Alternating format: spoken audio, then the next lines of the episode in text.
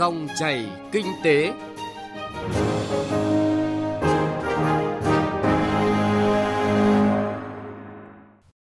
Xin chào quý vị và các bạn. Chương trình Dòng chảy kinh tế hôm nay, chúng tôi chuyển tới quý vị và các bạn nội dung sau: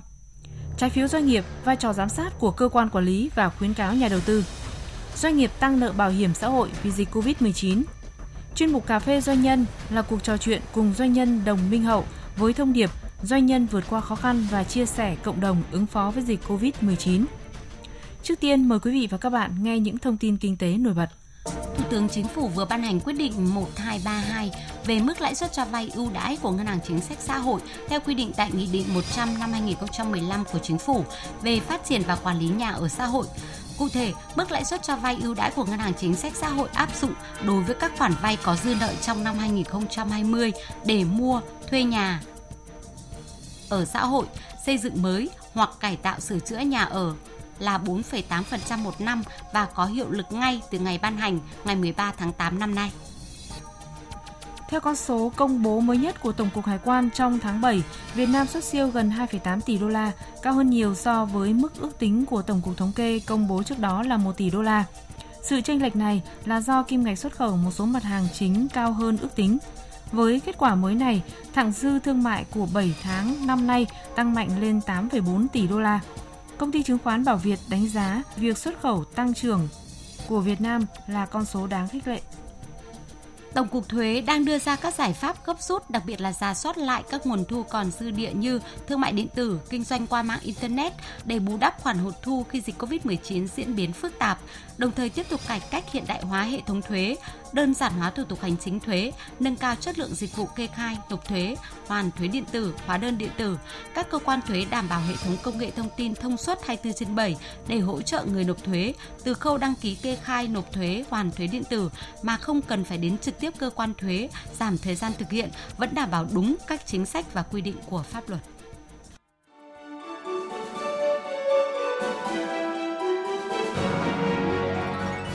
Dòng chảy kinh tế, dòng chảy cuộc sống.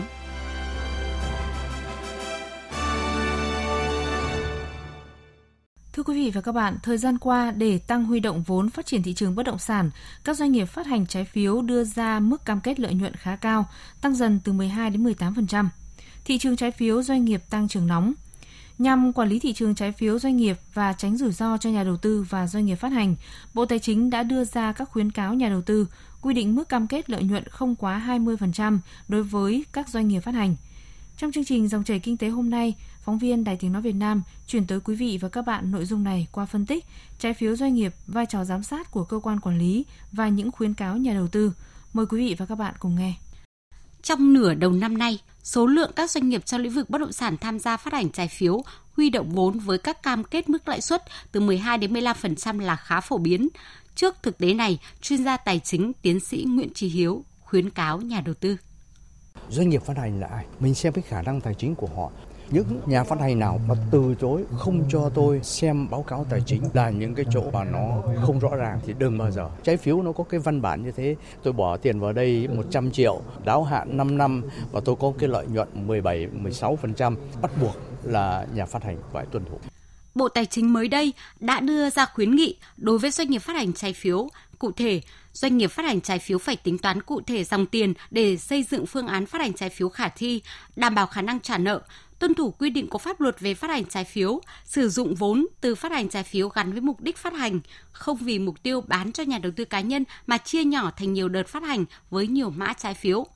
Có biện pháp để thực hiện đầy đủ, đúng hạn các cam kết với nhà đầu tư. Còn đối với các nhà đầu tư trái phiếu doanh nghiệp, Bộ Tài chính cũng khuyến cáo cần tiếp cận đầy đủ thông tin, phân tích và đánh giá kỹ các rủi ro có thể gặp phải đối với trái phiếu. Trước khi quyết định đầu tư, cần yêu cầu doanh nghiệp phát hành, tổ chức phân phối cung cấp thông tin đầy đủ chính xác về tình hình tài chính của doanh nghiệp phát hành. Việc Bộ Tài chính yêu cầu rà soát và đưa ra quy định của doanh nghiệp phát hành trái phiếu doanh nghiệp với mức lợi nhuận không quá hai mươi phần trăm cũng là cách thức nhắc nhở các doanh nghiệp phát hành trong việc tuân thủ các cam kết trong hợp đồng mua bán trái phiếu doanh nghiệp, tránh đổ vỡ, tác động xấu tới thị trường. Thực tế này cũng một lần nữa khẳng định vai trò giám sát của cơ quan quản lý nhà nước. Điều này trong thực tế nghiên cứu giảng dạy cũng đã được Phó Giáo sư Tiến sĩ Trần Kim Trung, Phó Viện trưởng Viện Nghiên cứu Quản lý Kinh tế Trung ương chỉ rõ. Đấy chính là quản lý nhà nước. Đấy chính là thường xuyên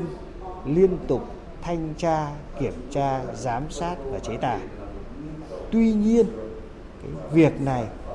nếu để đẩy sang quan hệ dân sự thì đấy là một cách nói tránh thôi. Chứ còn cái việc khi mà cam kết lãi suất cao đến mức quá cao thì hoàn toàn chúng ta có thể tiến hành thanh tra, kiểm tra, giám sát và giải trình. Phải khuyến khích vấn đề tài chính hóa của thị trường và dự báo được ngay từ chính sách đến tổ chức triển khai và chế tài. Đánh giá thị trường trái phiếu doanh nghiệp nói chung, một số chuyên gia kinh tế cho rằng mức độ cam kết lợi nhuận tùy thuộc vào mỗi doanh nghiệp. Tuy vậy, thông thường lãi suất trên thị trường có thể chấp nhận được là lãi từ lãi suất thực tế cộng với chi phí, đủ để doanh nghiệp có lãi thường ở mức là mười hai đến mười hai phẩy năm phần trăm là cao nhất có thể, còn lại từ mười đến mười một phần trăm là mức hợp lý. Nhưng thực tế để huy động được vốn thì các doanh nghiệp đã đưa ra mức cam kết kịch trần, như vậy là khá rủi ro cho cả nhà đầu tư và cho chính doanh nghiệp phát hành. Vì vậy, cả hai bên cần đặc biệt chú ý để tránh bẫy lãi suất cao. Như vậy, cũng không phải ngẫu nhiên Bộ Tài chính đã đưa ra các khuyến nghị đối với nhà đầu tư và doanh nghiệp phát hành. Trong thực tế, bài học đổ vỡ về cam kết lợi nhuận đối với các nhà đầu tư nhỏ lẻ, nhà đầu tư thứ cấp đối với loại hình bất động sản như căn hộ Condotel tại Đà Nẵng vừa qua vẫn là bài học mang tính thời sự. Mặt khác, để các doanh nghiệp nói chung có kênh huy động vốn trên thị trường chứng khoán thì cần được giám sát chặt chẽ, bởi xu hướng phát triển tài chính hóa thị trường bất động sản trong tương lai cần được khuyến khích. Bộ Tài chính cũng cho biết sẽ phối hợp với các cơ quan liên quan thực hiện kiểm tra giám sát, trên cơ sở đó xử lý nghiêm các hành vi vi phạm quy định của pháp luật trong hoạt động phát hành, đầu tư và cung cấp dịch vụ về trái phiếu doanh nghiệp. Mặt khác, Nghị định tám mươi mốt vừa được ban hành và có hiệu lực từ ngày mùng một tháng chín tới cũng được kỳ vọng sẽ thúc đẩy thị trường trái phiếu nói chung sẽ phát triển lành mạnh, tạo kênh huy động vốn để các doanh nghiệp phát triển một cách bền vững.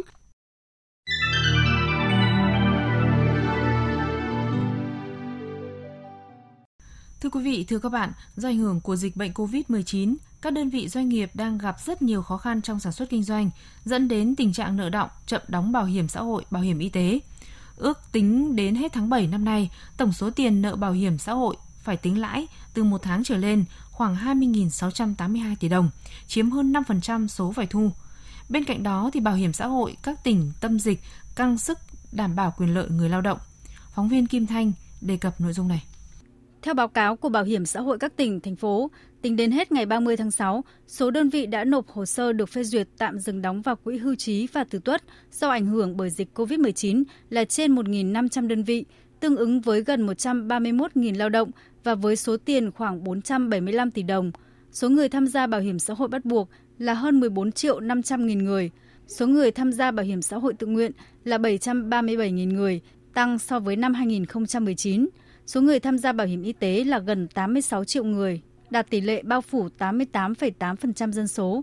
Tính đến ngày ba mươi mốt tháng bảy, ngành bảo hiểm xã hội đã giải quyết hơn bảy mươi nghìn tám trăm hồ sơ hưởng lương hưu và trợ cấp bảo hiểm xã hội hàng tháng, gần năm trăm bốn mươi nghìn người hưởng các chế độ trợ cấp một lần. Cùng với đó, giải quyết cho hàng nghìn người hưởng chế độ ốm đau, thai sản, dưỡng sức, phục hồi sức khỏe, hơn năm trăm tám mươi nghìn người hưởng chế độ bảo hiểm thất nghiệp, hơn bảy nghìn tám trăm người hưởng kinh phí hỗ trợ học nghề, thanh toán chi phí khám chữa bệnh bảo hiểm y tế cho chín mươi hai triệu bốn trăm chín mươi nghìn lượt người khám chữa bệnh, nội trú và ngoại trú. Trong điều kiện dịch bệnh covid mười chín tiếp tục diễn biến phức tạp, Bảo hiểm xã hội Việt Nam tiếp tục đảm bảo các giải pháp tốt nhất cho người khám chữa bệnh bằng thẻ bảo hiểm y tế, tạo điều kiện thuận lợi tối đa cho người bệnh được khám chữa bệnh hoặc chuyển tuyến khám chữa bệnh bảo hiểm y tế khi nghi ngờ nhiễm covid mười chín. Thực hiện thanh toán chi khám chữa bệnh bảo hiểm y tế và sử dụng kinh phí từ quỹ khám chữa bệnh bảo hiểm y tế hỗ trợ phòng chống dịch covid mười chín. Hiện nay, bảo hiểm xã hội các tỉnh ở tâm dịch căng sức đảm bảo quyền lợi cho người lao động.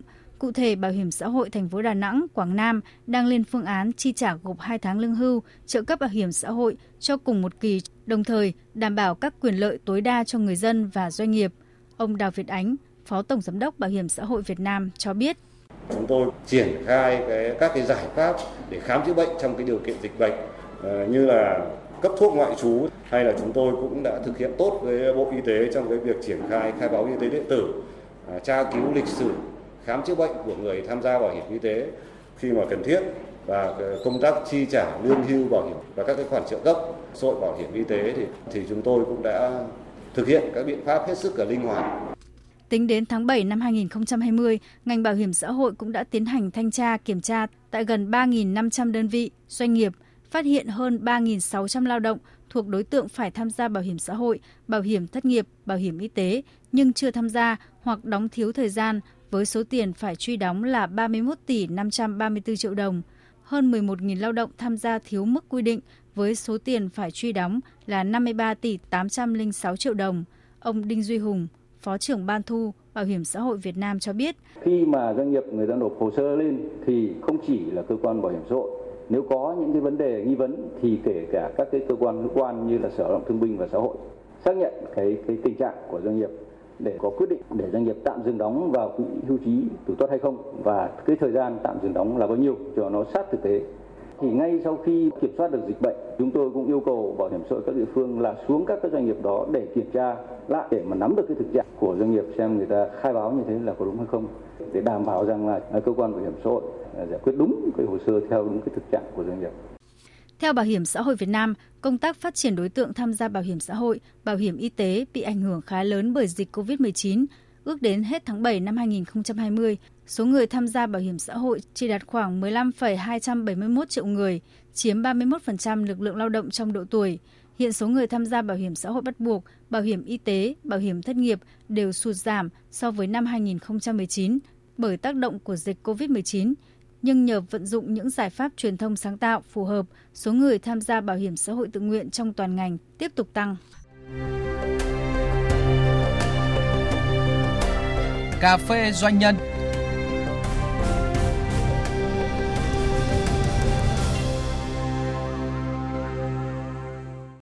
Thưa quý vị và các bạn, gây dựng và phát triển doanh nghiệp đã mười ba năm, một doanh nhân trong lĩnh vực nội thất luôn ý thức cần phải sáng tạo với sự tỉ mỉ, cẩn trọng trong công việc để tạo nên những sản phẩm nội thất có chất lượng và sự khác biệt nhất. Khi bước đầu đạt được những thành công, ông Đồng Minh Hậu đã cùng các đồng nghiệp của mình chủ động kết nối với các kiến trúc sư, các doanh nhân khác trong cộng đồng doanh nghiệp kiến trúc nội thất để gây quỹ từ thiện giúp đỡ những hoàn cảnh khó khăn ở những vùng xa xôi như Hà Giang, Lào Cai, Yên Bái. Với quan niệm đó vừa là trách nhiệm cộng đồng, vừa là sự lan tỏa tình yêu thương đùm bọc với những hoàn cảnh khó khăn để nhân lên niềm vui trong cuộc sống. Chuyên mục Cà phê Doanh nhân tuần này, mời quý vị cùng nghe câu chuyện giữa biên tập viên Hà Nho với kiến trúc sư Đồng Minh Hậu, giám đốc công ty cổ phần kiến trúc nội thất Đồng Gia. Thưa doanh nhân Đồng Minh Hậu, với thương hiệu nội thất Đồng Gia ấy, thì cũng đã được ông gây dựng và phát triển nhiều năm rồi. Vậy thì trong bối cảnh dịch bệnh như thế này thì cái việc thích ứng đã đặt ra các cái yêu cầu gì ở cái góc nhìn là một doanh nhân ạ? Chia sẻ với bạn là doanh nghiệp của mình thì cũng đã thành lập và năm nay là tròn mười ba năm. Có một cái quá trình hình thành và cũng có ảnh hưởng nhất định tới cộng đồng. Khi mà nội thất Đồng Gia được rất nhiều quý vị uh, khách hàng của Đồng Gia tin yêu, vì Đồng Gia là cũng đã định hình được một cái xu hướng, một cái phong cách về nội thất gỗ chó xu hướng hiện đại. Bên cạnh đó thì nó cũng rất là nhiều thách thức. Khi năm nay là năm thứ mười ba thì uh, dần dần thì cũng sẽ có rất nhiều những doanh nghiệp và những cái đơn vị kiến trúc nội thất thì họ cũng phát triển theo cái gu phong cách của nội thất Đồng Gia. Đây cũng là một vấn đề tương đối lớn trong những năm gần đây.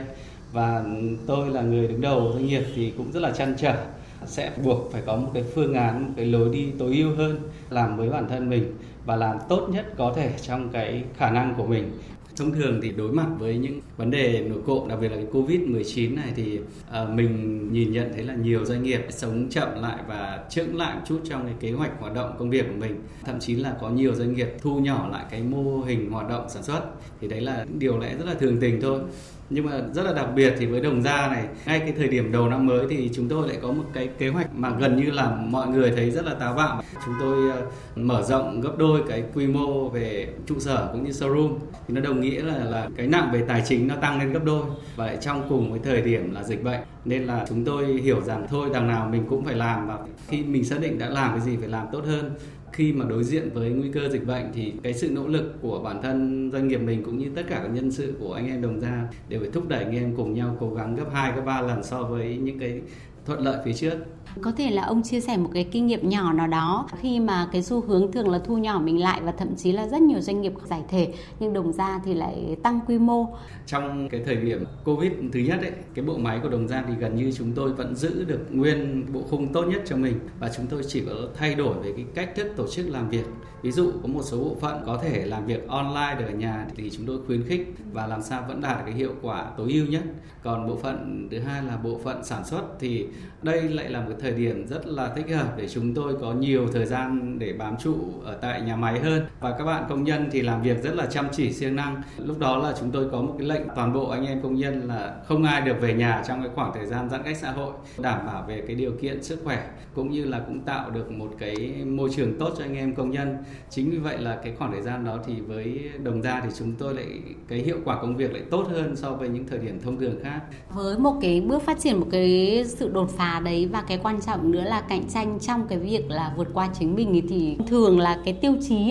cái mong muốn như thế nào để ông vượt qua? Cách làm của Đồng Gia thì rất là đơn giản. Thứ nhất là trong cái phân khúc của khách hàng của nội thất Đồng Gia thì chúng tôi sẽ tập trung chủ đạo vào những phân khúc khách hàng cao cấp, đó là những cái căn biệt thự cao cấp.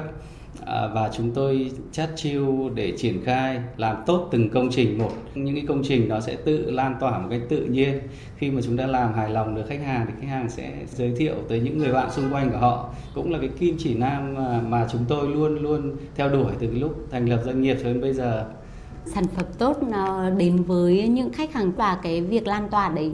một cách rất là tự nhiên, phải không ạ? À, và thưa doanh nhân Đồng Minh Hậu ạ, tôi cũng được biết là ông thì có cùng với một nhóm các cái kiến trúc sư ạ, cũng có cái sự chia sẻ, hỗ trợ những cái hoàn cảnh khó khăn để thể hiện cái trách nhiệm cộng đồng. Việc làm nghề và việc phát triển ra cộng đồng chính là xu hướng tất yếu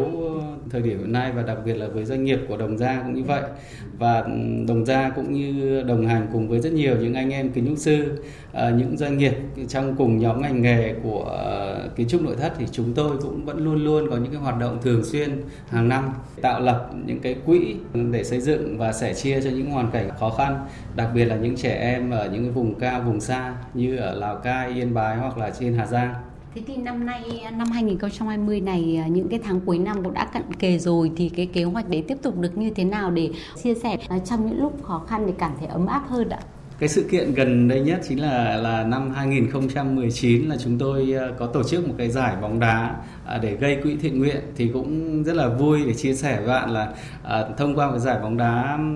kết nối giữa doanh nghiệp chúng tôi vừa được chơi và chúng tôi lại xây dựng cái nguồn quỹ là được gần hai trăm triệu, và số tiền này đủ để xây dựng một cái điểm trường ở trên Hà Giang. Và trong đợt đầu năm vừa rồi là đoàn thiện nguyện đã lên để cắt băng khánh thành một cái điểm trường rất là ý nghĩa như vậy. Và tôi vẫn mong muốn là sẽ được tiếp tục đồng hành cùng với các doanh nghiệp, những người làm nghề.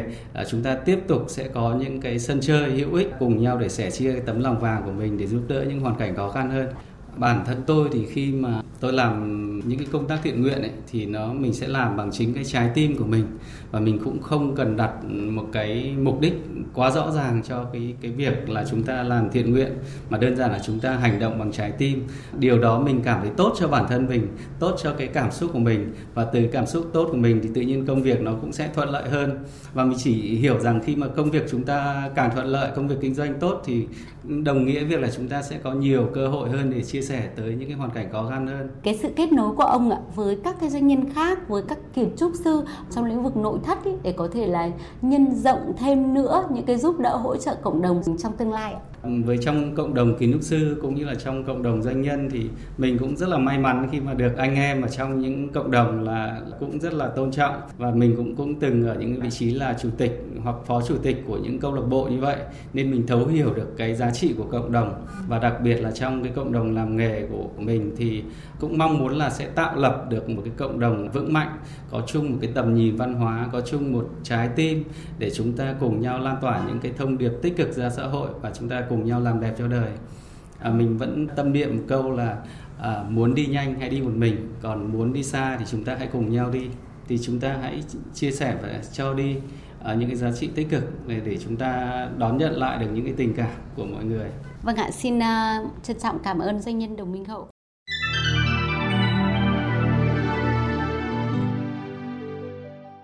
Vâng, thưa quý vị và các bạn, chuyên mục Cà phê Doanh nhân vừa rồi cũng đã kết thúc chương trình Dòng chảy Kinh tế hôm nay. Chương trình do biên tập viên Hà Nho và nhóm phóng viên Kinh tế thực hiện. Cảm ơn quý vị và các bạn đã lắng nghe.